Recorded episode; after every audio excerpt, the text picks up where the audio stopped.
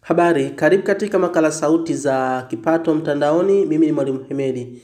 Kupitia uh, podcast za kipato mtandaoni utakuwa ukipokea mbinu mbalimbali za namna ya kutengeneza kipato kupitia mtandao. Um, kipindi kitakuwa kinarushwa kila siku ya Jumamosi na Jumatano. Kwa hiyo tutakuwa tunachambua mada mbalimbali, vitu muhimu na mambo ya msingi unayotakiwa kuwa nayo pamoja na njia au mbinu mbalimbali unazoweza kutumia kutengeneza kipato kupitia mtandao.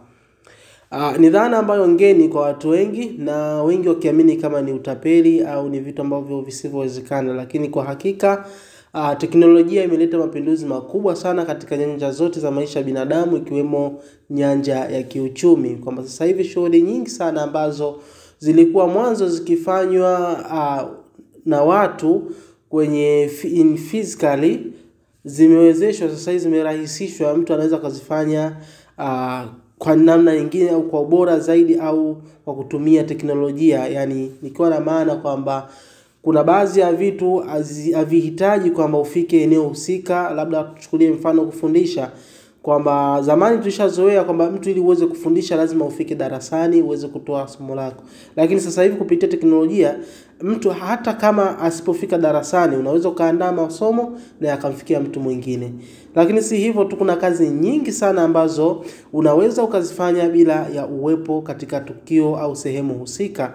Kwa hiyo mtandao umekuja kurahisisha vitu vingi sana, na hivyo kazi nyingi sana sasa hivi zinaweza zikafanywa kupitia mtandao na mtu katengeneza kipato kama yule mtu ambaye anaenda ofisini na kufanya kazi.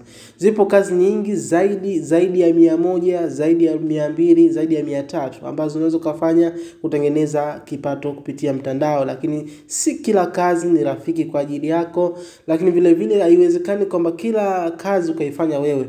Kuna kazi mbalimbali unazoweza kufanya mtandaoni na kutengeneza kipato. Kwa hiyo kwenye kuchambua kwenye mfululizo wa makala sauti hizi za kipato mtandaoni, tutakuwa tunachambua fursa mbalimbali za kuweza kutengeneza kipato kupitia mtandao, kisha utaangalia fursa ambayo inaendana na mazingira yako na passion ulionayo katika kuweza kutengeneza kipato kupitia mtandao. Ujuzi ambao utakuwa unatumika ni ujuzi wa kawaida tu wa simu, kompyuta na mtandao kwa ajili ya kutengeneza kipato. Kwa hivyo kama una simu au smartphone ambayo ina uwezo wa kuingia kwenye internet, tayari unayo fursa ya kuweza kutengeneza kipato mtandaoni. Au vile vile kama unayo kompyuta iwe laptop au desktop, tayari unayo fursa ya kuweza kutengeneza kipato mtandaoni. Kitu cha msingi sana unachotakiwa kuzingatia ni kwamba na ufahamu ni kwamba kutengeneza pesa mtandaoni uh, sio kitu cha mchezo. Kuna baadhi ya watu wakisikia kutengeneza pesa mtandaoni wanafikiri kwamba ni ni, yani, ni kazi kama ni kama mchezo tu, kwamba labda unaweza ukabofya vitufe viwili vitatu ukatengeneza pesa. Ukiona hivyo basi ujue huo ni mtego na hiyo ni scam, inaitwa hautopata chochote. Ni kama vile mtu anakutumia linki, sijui share linki hii utapata sijui MB mia, mia moja au utapata GB mia moja au share link utapata dola kumi. Hizo nyingi zinakuwa ni scam. Kufanya kazi mtandaoni ni kazi kama kazi nyingine, zinahitaji kwanza idea, uwe na idea ya kufanya kazi inahitaji ujuzi, uwe na ujuzi juu ya kile unachoenda kukifanya. Vile vile inahitaji kushughulisha uh, muda. Kwa hiyo lazima utumie muda kuweza kufanikisha. Kwa hiyo sio kama kutengeneza mtandaoni utaingia dakika mbili dakika tatu uweze kutengeneza kipato, kitu kama hiko hakuna.